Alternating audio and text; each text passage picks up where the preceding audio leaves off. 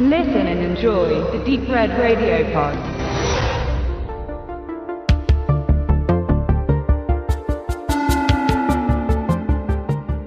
Die 80er Jahre. BMX-fahrende Kids, ein finsterer Plot, der untermalt wird mit flächigen Sins. Wenn man diese Schlagworte hört, da kommen ein unweigerlich Filme und Serien wie Stranger Things, Goonies und It in den Sinn. Doch wir sprechen hier von Summer of 84, der zweiten Langfilmarbeit des kanadischen Regietrios Anouk Wiesel, François Simard und Jon Carwiesel das nach Turbo Kid aus dem Jahr 2015 dem 80s Vibe oder besser gesagt den filmischen Einflüssen ihrer Kindheit treu blieben. Allerdings orientiert sich Summer of 84 nur marginal an den großen Trademarks, die Spielberg, Hooper und Dante etablierten.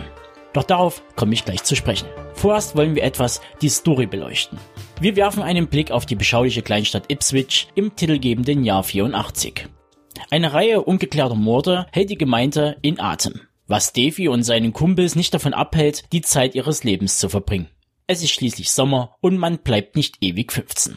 Nach und nach mehren sich die Anzeichen, dass der charmante Polizist von nebenan etwas mit den Morden zu tun haben könnte. Für die Jungs besteht kein Zweifel, Mr. Mackey ist der Killer.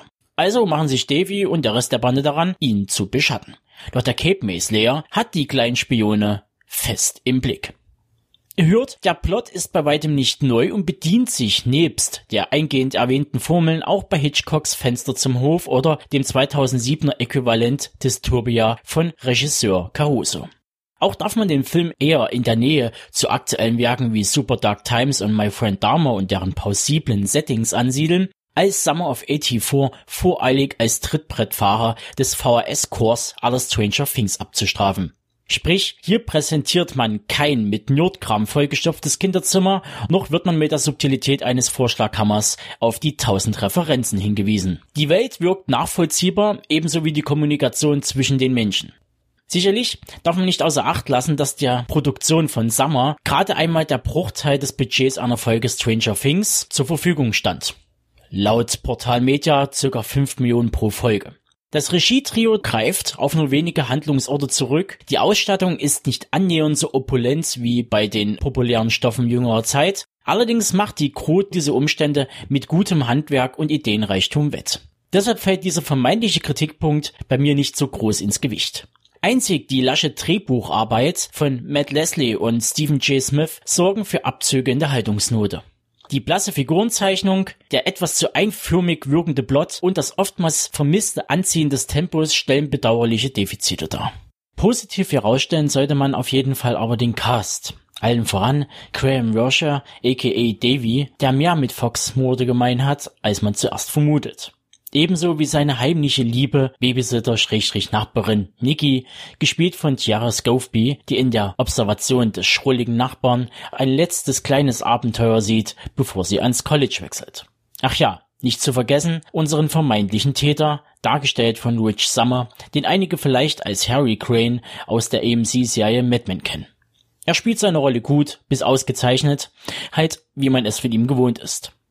Persönlich jedoch habe ich die Figur Woody ins Herz geschlossen. Diese wird von Caleb Emery verkörpert, Disjointed, Goosebumps, Good Girls, der meiner Meinung nach der einzige in der Truppe ist, der einen nennenswerten Background aufweist. Doch kommen wir jetzt zu etwas weniger erfreulichem, dem Drehbuch. Ja, während der Sichtung hatte ich oftmals den Eindruck, dass mir als Zuschauer bestimmte Informationen unabsichtlich vorenthalten wurden, um mich wenig später vor vollendete Tatsachen zu stellen. Als Beispiel dient da die Figur des Eats, dem Punker in der Truppe, dem man im letzten Drittel des Films noch schnell einen sozialen Hintergrund andichtet, jedoch den Faden schnell wieder fallen lässt. Ich hoffe, das Regietrio wird zukünftig mit Autoren zusammenarbeiten, die den Fokus mehr auf Charakterentwicklung und Dramaturgie legen, als auf einem blanken Plot ohne große Ausarbeitung. Nun gut, mein Fazit. Summer of 84 ist ein gut gemachter kleiner Coming-of-Age-Thriller, der trotz seiner Drehbuchschwächen mit etlichen Ideen, toller Atmosphäre und einem soliden Handwerk zu unterhalten weiß.